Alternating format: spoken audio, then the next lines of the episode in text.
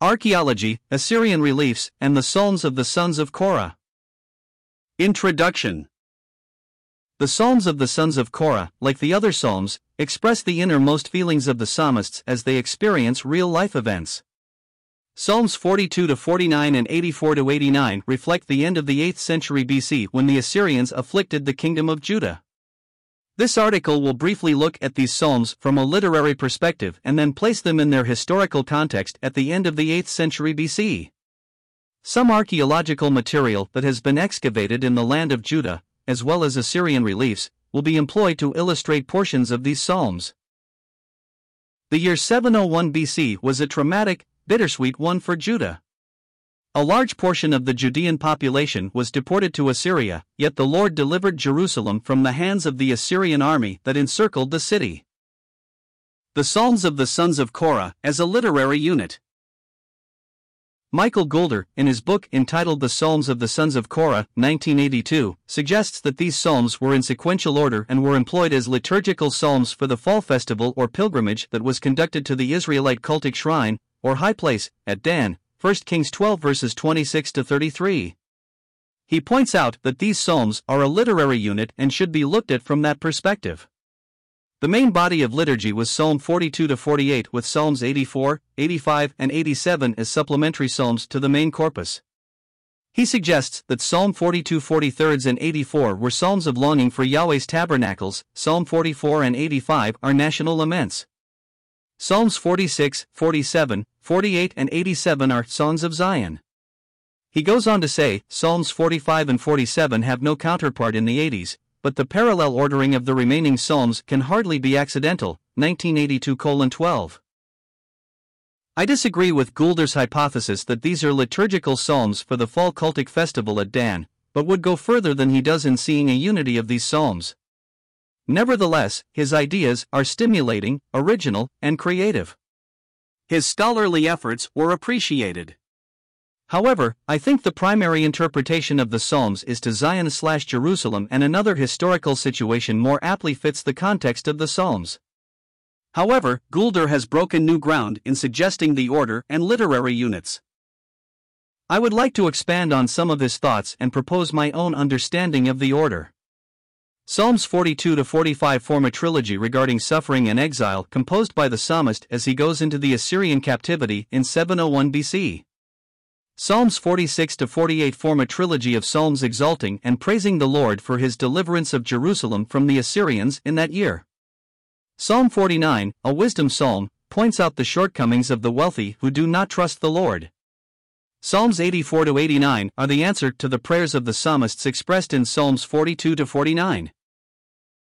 Psalm 84 describes the psalmist returning to the temple after having been away for a long time. This return is the answer to the petition and vow made in Psalm 42 43 O send out your light and your truth. Let them lead me, let them bring me to your holy hill and to your tabernacle. Then I will go to the altar of God, to God my exceeding joy, and on the harp I will praise you, O God, my God. 43 3, 4. Psalms 44 and 85 are lament psalms, both individual and national, regarding the captivity and the return.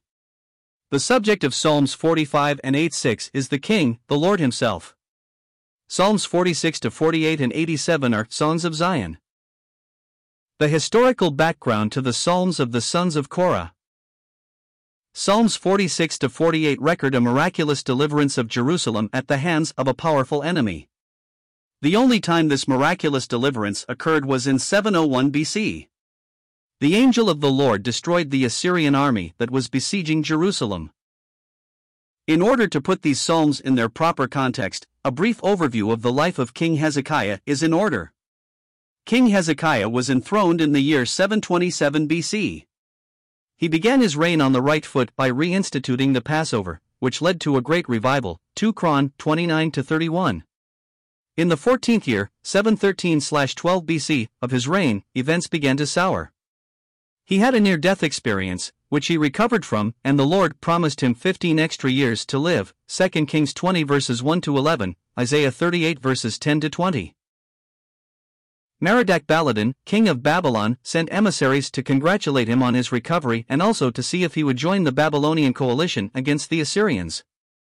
Hezekiah was apparently part of this revolt, which the Assyrians put down, Isaiah 20 verse 1, probably under the leadership of Sennacherib, then the crown prince and Tartan. Hezekiah, along with the Philistines, Moabites, and Edomites, paid tribute to Sargon II, 2 Kings 18 verses 14 to 16. This disaster for Hezekiah and Judah was apparently because of the influence of the royal steward, prime minister, Shebna, who most likely was a foreigner in the courts of Judah, Isa 22, 2 Kings 18 verses 14 to 16. In 701 BC, Hezekiah revolted again. This time, Sennacherib, now king of Assyria, was bent on the destruction of Judah and Jerusalem. He began his third campaign down the coast of Phoenicia and took part of Philistia before he turned his attention on Judah. The first phase of his Judean campaign was to secure the Shephelah. After Lachish, the capital of the Shephelah, fell, he felt confident enough to split his army. One part of his army, under the leadership of the Rabshakeh, laid siege to Jerusalem, and the other part continued with Sennacherib in the Shephelah and attacked Libnah. Most likely Libnah is located at Tel Gode. The angel of the Lord destroyed the part of the army encircling Jerusalem. When Sennacherib got word of this defeat in Jerusalem, he returned shamefaced to Nineveh. In his annals, Sennacherib describes this campaign in these words As for Hezekiah, the Judean, who had not submitted to my yoke, 46 of his strong, walled cities and the cities of their environs, which were numberless, I besieged, I captured, I plundered, as booty I counted them. Him, like a cage bird, in Jerusalem, his royal city, I shut up. Luckenbill 1927 2, 143. Caged up like a bird is diplomatic code word for we lost. Sennacherib then lists the tribute that Hezekiah sent to him, which included 30 talents of gold and 800 talents of silver, along with male and female singers. I suspect that since Sennacherib could not admit defeat, this tribute was actually booty that he plundered from the earlier part of his campaign. This campaign was bittersweet for the Judeans.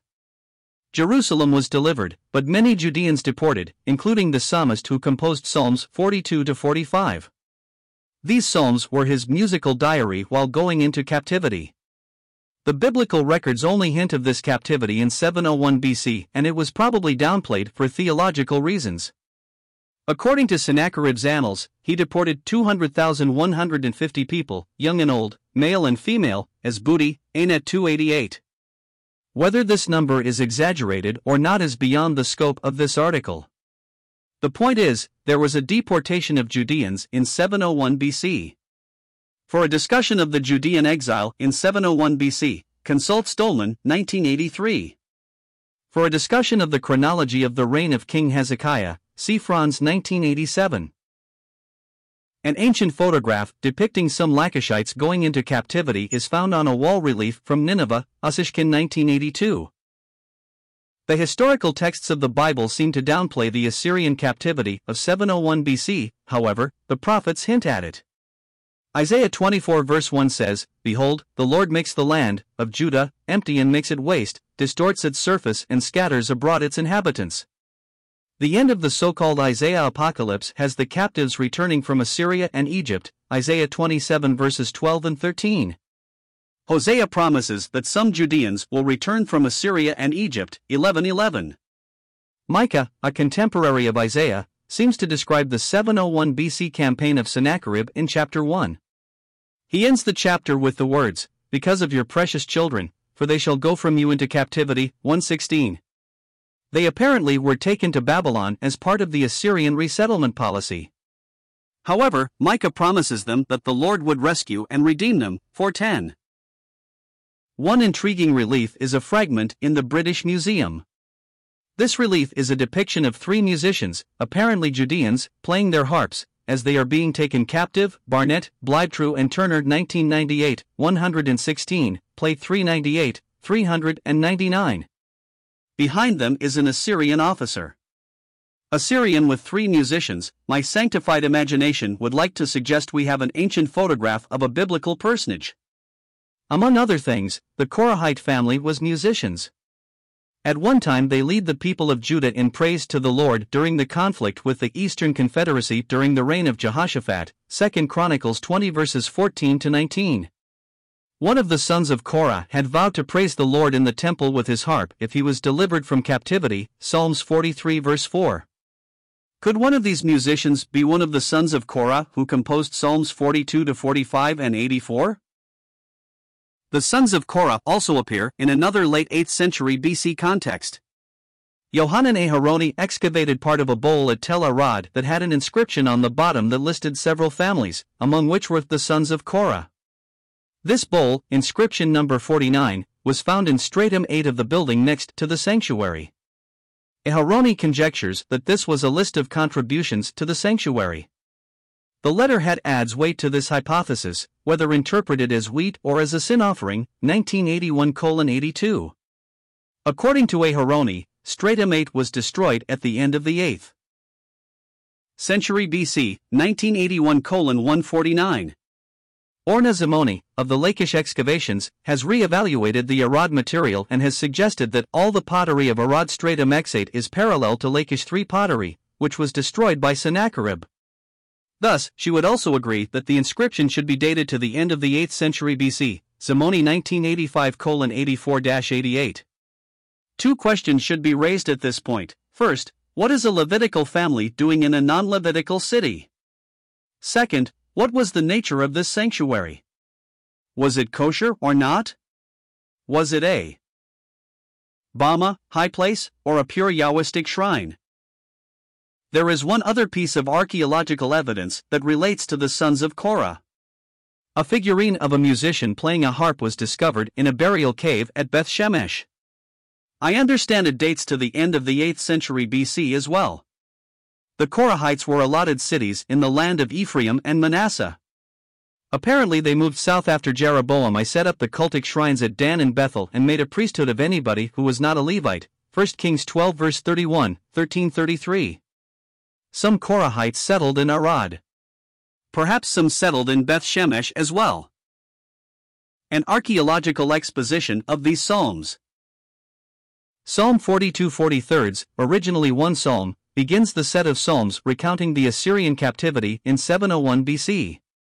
In Psalm 42 verses 6 to 8, the psalmist uses geographical terms to pinpoint where he is as he reflects on his departure from the land of Israel. George Adam Smith points out the land of Jordan usually means in OT land across Jordan, the Jordan River, GF. Hermons, not Hermonites, must refer to the triple peaks of Hermon. If these two identifications hold, the standpoint of the psalmist is fixed in the corner between Hermon and Jordan, where Banias stands. To the two localities, the hill Mizar is placed in apposition. It may mean, as it stands, hill of littleness. But it may also be a proper name, and it is remarkable that in the neighborhood there should be two or three names with the same or kindred radicals 1. Zayura, 2. Wadi Zaira, above Banias, 3. Cubit Mazara. I suggest these may be reminiscent of a hill in this district, called Mizar, 1931, 476, footnote 1. As he describes the waters rolling over the waterfalls, he may be referring to the Banias waterfalls in that region. As he leaves the land of Israel, he prays for deliverance and vows he will play his harp in Jerusalem again. As previously pointed out, the alabaster relief from Sennacherib's palace depicts three barefooted musicians going through a mountainous region, possibly the Lebanon mountain range. A good example of a lyre is displayed on a beautiful seal of the 7th century BC with the inscription belonging to Maadana, the king's daughter, Avigad 1978, 146 151. The psalmist declared his trust in the Lord for deliverance from his Assyrian captors. In the 44th psalm, during his captivity, he received word that the Lord miraculously delivered Jerusalem from the hands of the Assyrians, 44 7, cf. Isaiah 37 verse 36. The psalmist, however, struggles within himself Lord, you answered their prayers, but what about mine? 44 9 21. After this internal struggle, he came to the point where he realized this test was for the Lord's sake, 44 22. He finally renewed his confidence in the Lord, 44 25, 26. Two statements in this psalm are of interest to our study. The first is his statement in verse 11 You have given us up like sheep intended for food, and have scattered us among the nations. In Sennacherib's annals, he states, From the booty of those lands which I plundered, Phoenicia, Philistia, and Judah, Geoff, and added them to my royal equipment. The rest, the heavy spoil of enemy, captives. I divided like sheep among my whole camp, army, as well as my governors and the inhabitants of my large cities. Luckenbill 1927 2, 137. There was also a relief in Sennacherib's palace showing Assyrian soldiers slaughtering sheep. Barnett, Bleibtreu, and Turner 1998 113, Plate 381, Parpola and Watanabe 1988 9. The second statement of interest is the psalmist's declaration of innocence regarding idolatry. If we had forgotten the name of our God, or stretched out our hands to a foreign God, would not God search this out? 44 20 He may have been innocent, but the truth of the matter is, Judah was not. They were involved in idolatry. The Lachish relief depicts Assyrian soldiers carrying off at least two metallic incense burners. Micah describes Lachish in these terms O inhabitants of Lachish! She was the beginning of sin to the daughter of Zion, for the transgressions of Israel were found in you. 113. The transgressions of Israel could hint at the alternative place of worship set up at Dan and Bethel by Jeroboam. Micah goes on to say that Judah was involved in sorcery, soothsaying, and idolatry. 5 12 14.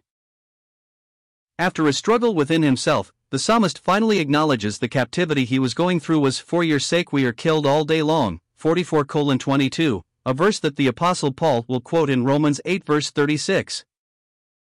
The 45th psalm expresses the theme of worship in spite of the circumstances that the worshipper is in.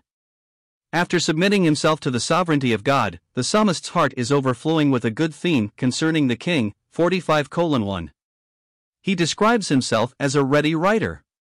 One is reminded of the Assyrian reliefs depicting scribes writing down lists of booty that had been captured.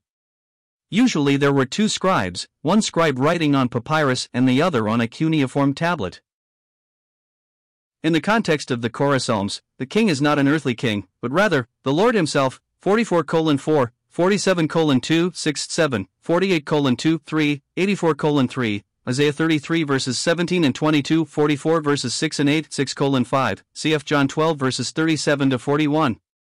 The book of Hebrew identifies the king as the Lord Jesus, 1 colon 8, cf. 45 colon 6, 7. The composer of this psalm describes the king as a warrior who fights for his people and the city of Jerusalem, with sword, chariots, and arrows. It was the angel of the Lord that destroyed the Assyrian army that was encircling Jerusalem that night, Isaiah 37 verse 36, 2 Kings 19 verse 35. Ironically, this psalm may be an answer to the Lachish relief with Sennacherib sitting on his ivory throne, holding arrows in his right hand, his war chariots on display, and his feet on his footstool with his enemies bowing down to him. It will ultimately be, however, the Lord Jesus who will win the final victory. Psalms 110 verse 1, Hebrews 1 verses 8 to 14. Psalm 45 verse 8 mentions the ivory palaces. Ivory was used to adorn palaces of the 8th century BC. Some ivory has been found in the excavations at Ramat Rachel, probably the administrative palace built by Hezekiah called MMST, Barnett 1982 47 88, footnote 44, unpublished, Barkay 2006, 34 44. Sennacherib also paneled his palace with ivories, Smith 1878 147. Psalms 46 to 48 were composed as songs of praise and thanksgiving after the Lord delivered Jerusalem from the hands of the Assyrians. Jerusalem took on a special connotation because the God who acted in the affairs of human history was residing in the city. Psalm 48 was composed in Jerusalem, and more specifically in the city of David, so he used the geography of the city in the opening of the song. Great is the Lord and greatly to be praised, in the city of our God, in his holy mountain, the Temple Mount. Beautiful in elevation, the 600 meters walk from the Pool of Siloam to the Temple Mount with a 95 meter elevation change. The joy of the whole earth is Mount Zion on the sides of the north. From the city of David, the Temple Mount is north, the city of the great king. 48 1 2. The term Great King is also a title that the Assyrians' kings used for themselves. Psalm 49 ends this section with a wisdom psalm regarding rich fools who think their wealth can bring them salvation. Verses 10 and 11 say, For he, the rich fool, sees that the wise man dies, likewise the fool and the senseless persons perish, and leave their wealth to others. Their inner thought is that their houses will continue forever, and their dwelling place to all generations. Most commentators suggest the house in verse 11 refers to the dynasties of the wealthy individuals. I would like to suggest that the phrase should be taken more literally. In the second half of the verse, houses are paralleled with dwelling places, a literal structure. The materialistic fool knows his earthly house, made of stones and mud brick, will eventually collapse. He hews out of bedrock a burial cave, an eternal house, Eccle 12 colon 5, patterned after his earthly house so he will feel at home in death, pardon the pun. It is interesting to note the parallels between the Iron Age burial caves and the typical Israelite four room house. The pattern is quite similar. The burial cave has an entrance, a central depression, and two benches on either side and one in the back. The four room house has an entrance leading to a central courtyard with two long rooms on both sides of the courtyard and a broad room in the back. Sunken panels have been observed in some of the large tombs of Jerusalem. Some of the royal structures had panels of cedar on their walls, 1 Kings 6 verse 9, Jeremiah 22 verses 13 to 15, Hag 1 colon 4. Parapets on the benches are reminders of parapets on the roof to prevent people from falling off the house, Deuteronomy 22 verse 8. For a further exposition of this passage, see Franz 2002, 85 to 91. Psalm 84 begins the second set of Korah Psalms, Psalms 84 to 89. These psalms complement the first set. In this psalm, the procession to the house of the Lord is described as going up through the valley of Baca. Josephus, the first century AD Jewish historian, seems to situate this valley close to the valley of Rephaim, Antiquities. 7 71 77, LCL 5, 397 to 399, Felix 1981, 49 51.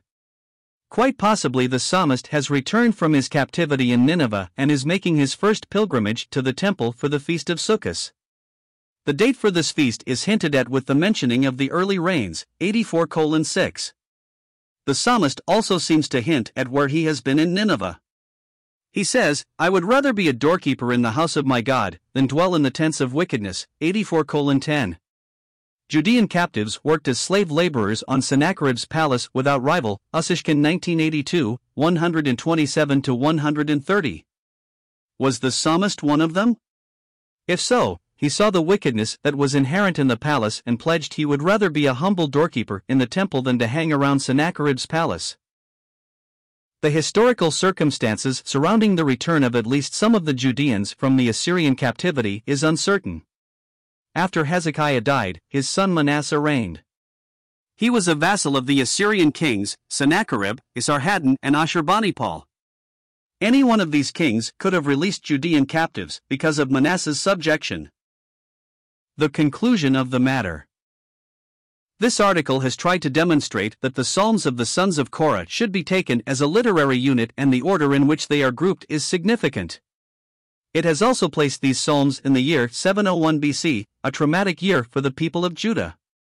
The first group of Psalms, 42 to 48, express the innermost thoughts and feelings of one going into captivity as well as the rejoicing of those who stood still to see the salvation of their God in Jerusalem.